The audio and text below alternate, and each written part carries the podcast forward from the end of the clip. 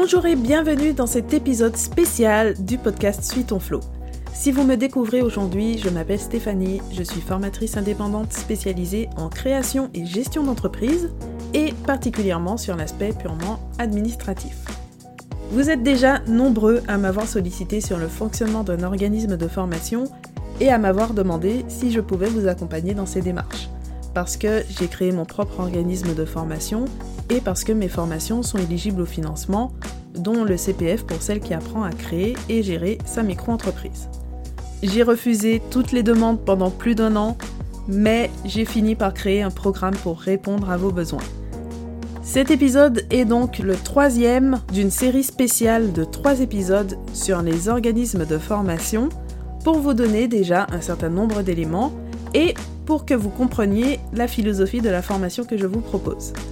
Et bien sûr, vous pouvez retrouver toutes les informations sur le programme sur le site de J'aime la paperasse et avec le lien direct j'aime-la-paperasse.com slash OF, donc OF comme organisme de formation, ou vous pouvez me contacter par mail ou sur Instagram. Passons donc à l'épisode du jour, je vous souhaite une bonne écoute. L'organisation a quelque chose de très personnel dans le sens où il y a à peu près autant d'organisations différentes que d'individus sur Terre. Certains vont préférer travailler longtemps sur un même projet, d'autres préféreront varier leurs activités au quotidien, certains préfèrent le papier, d'autres préfèrent le digital, et on pourrait continuer longtemps comme ça avec toutes les variables possibles. Et puis d'une façon générale, on a ceux qui fonctionnent plutôt en freestyle et ceux qui ont besoin que tout soit bien carré, bien structuré. Je vous laisse deviner où je me place euh, parmi ces deux catégories. Ce n'est pas notre sujet du jour. Même si ce n'est pas le sujet le plus souvent abordé, l'organisation occupe une place centrale dans l'organisme de formation à l'ère de Calliope. Nous allons donc voir quel est le lien entre l'organisme de formation, la certification Calliope et l'organisation, et comment construire une organisation au service de son activité de formation professionnelle. Pour comprendre en quoi l'organisation constitue un enjeu important en matière de démarche qualité, il faut déjà avoir conscience de ce qui est réellement mesuré par l'audit Calliope. Parce que quand on parle de qualité de la formation professionnelle, on pourrait croire que c'est le fond de la formation qui est examiné, c'est-à-dire le contenu et l'expérience pédagogique en elle-même. Mais pour cela, il faudrait déjà que chaque auditeur possède des compétences suffisantes dans les domaines de chacune des formations évaluées, ce qui pose une limite évidente et encore plus lorsque la formation vise à transmettre des compétences rares ou à approfondir les compétences de professionnels qui sont déjà qualifiés. Donc ce n'est pas du tout l'angle qui a été retenu au moment de la mise en place de ces procédures. Ce qui sera audité, c'est plutôt le fonctionnement de l'organisme de formation. Il y a sept critères dans le référentiel qualité qui vont porter sur les différentes composantes de l'entreprise et qui, une fois mises en œuvre, doivent aboutir à fournir une prestation de qualité. Et ces critères regroupent au total 32 indicateurs, donc on a de quoi faire un large tour des pratiques de l'organisme de formation. Alors, arrêtons-nous un instant sur ces critères qualité pour voir sur quoi ils portent.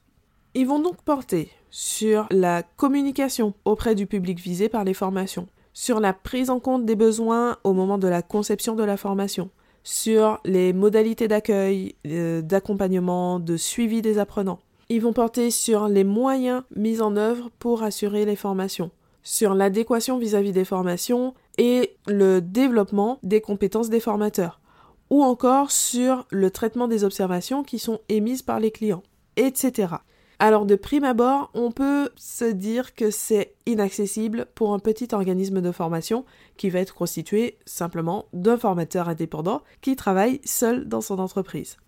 Alors bien sûr, les exigences de Calliope entraînent effectivement une charge de travail supplémentaire, surtout au moment de la mise en place du cadre adapté, mais c'est loin d'être un objectif inatteignable.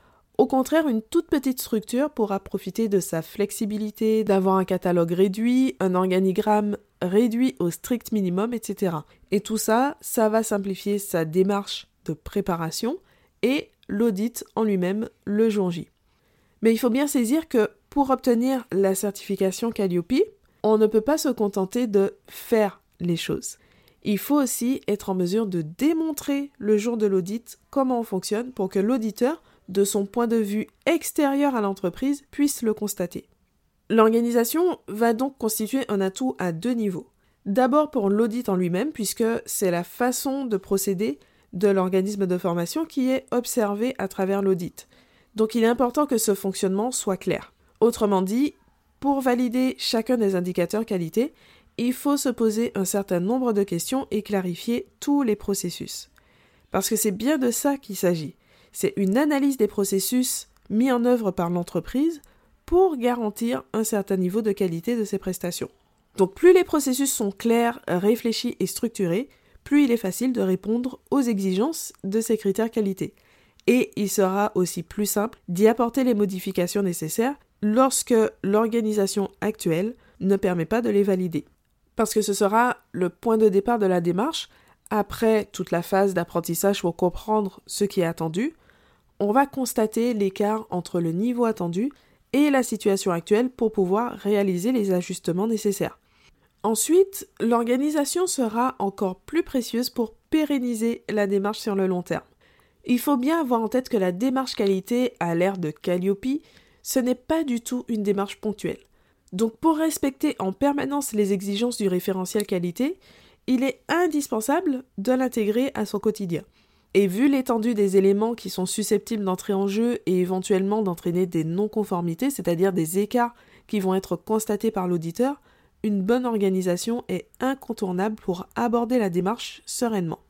L'organisation va ainsi permettre de satisfaire aux attentes posées par le référentiel qualité, de réduire la charge mentale ou au moins de ne pas l'augmenter à cause de la démarche qualité ou même de l'aspect réglementaire de la formation professionnelle, et de constituer naturellement des éléments de preuve pour démontrer le fonctionnement de l'organisme de formation le jour de l'audit. Et on peut même aller plus loin parce que la mise en place de cette organisation va pousser à réaliser un travail en profondeur sur les processus qui peuvent fluidifier l'organisation au quotidien et mettre en évidence des pistes d'amélioration intéressantes. On est obligé de prendre du recul sur son entreprise, de mieux la structurer, et finalement ça peut devenir un vrai atout stratégique. Donc nous avons expliqué pourquoi l'organisation occupe une place centrale dans la vie de l'organisme de formation. Maintenant, venons-en à la question principale, comment construire un système d'organisation qui soit au service de son organisme de formation? Il n'est pas possible de proposer une organisation universelle, mais simplement de donner quelques conseils. Et le premier conseil, ce sera justement de toujours te rappeler qu'il s'agit de ton entreprise, donc de ton organisation. Les modèles, les suggestions, les inspirations, tout ça, ce sera là pour t'aider dans ta démarche, surtout si ce n'est pas un domaine dans lequel tu te sens à l'aise, que tu as du mal à te projeter, mais il est difficile de maintenir une organisation qui ne te convient pas.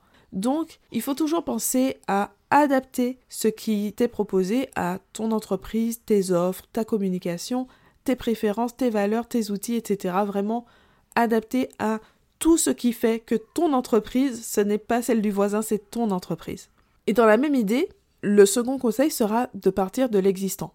Même si tu n'as pas encore de système à proprement parler, tu as probablement déjà une certaine façon de fonctionner sur laquelle tu pourras t'appuyer pour construire ton organisation. Ce sera la base de tes processus que tu vas ensuite améliorer ou compléter pour mieux coller au cadre de la certification Calliope. Donc en pratique, évite de te lancer tête baissée dans la création du système. Même avec les meilleurs outils du monde, tu n'arriveras pas à quelque chose de cohérent si tu ne sais pas au préalable ce dont tu as besoin. Donc n'hésite pas à prendre d'abord un papier, un stylo, enfin tu fais ce travail comme tu veux, mais commence par définir ce que tu veux créer et dans quel but. Ça va te donner la structure générale de ton système, et d'ailleurs ce conseil marche aussi pour l'élaboration des processus. Prends toujours le temps de clarifier ce que tu fais déjà, ce qui convient ou ne convient pas, le résultat que tu souhaites atteindre et pourquoi, et ensuite tu peux passer au comment et procéder à des améliorations ou à la création du process. Pendant ce travail, pose-toi régulièrement la question de la pertinence. L'objectif ce n'est pas la perfection, ni pour Calliope, ni pour rien d'autre d'ailleurs. Tu peux aller aussi loin que tu le souhaites si tu estimes qu'il y a une utilité réelle et que ça reste cohérent par rapport au coût en temps, en énergie et en argent. Rappelle-toi qu'on se place dans une optique à long terme, donc il ne faudrait pas mettre en place quelque chose de beaucoup trop lourd que tu n'arriverais pas à tenir. Et si tu as cette sensation, même si tu as passé des heures à construire ces processus et ces outils, n'hésite pas à les simplifier. C'est totalement inutile, totalement contre-productif de continuer à subir quelque chose juste parce que ça t'a coûté un certain investissement. Tu as testé, ça ne te convient pas ou ça ne te convient plus, tu passes à autre chose et tu retrouves ta sérénité. En plus, l'amélioration continue reste une notion à garder à l'esprit. Personne ne te demande l'impossible ou la perfection. Par contre, la démarche qualité dans laquelle tu t'embarques avec Calliope consiste à atteindre un certain niveau, mais aussi à adopter une démarche d'amélioration continue. Une entreprise est vivante, rien n'est figé. Donc que ton organisme de formation soit jugé conforme ou avec des non-conformités qu'il va falloir lever, tu vas continuer à apprendre et faire évoluer ton entreprise petit à petit et à montrer ses évolutions au moment des audits qui interviennent régulièrement. Donc voilà pour ce troisième et dernier épisode de la mini-série consacrée aux organismes de formation, à leur fonctionnement et à leur organisation. J'espère que ces conseils t'aideront à te lancer ou à aller plus loin dans la démarche, d'autant plus que finalement ils sont aussi utiles pour un autre type d'activité. Pour retrouver la transcription de cet épisode et tous les détails sur la formation que je propose justement pour t'aider à créer ton organisme de formation, et qui va beaucoup s'appuyer sur la construction d'un système de gestion au service de ton organisme de formation, tu peux te rendre directement sur j'aime-la-paperasse.com/of. Et si tu as des questions, n'hésite pas à me joindre par mail à contact@j'aime-la-paperasse.com ou sur Instagram j'aime la paperasse. C'est facile de me retrouver. Merci pour ton écoute et à bientôt dans un nouvel épisode.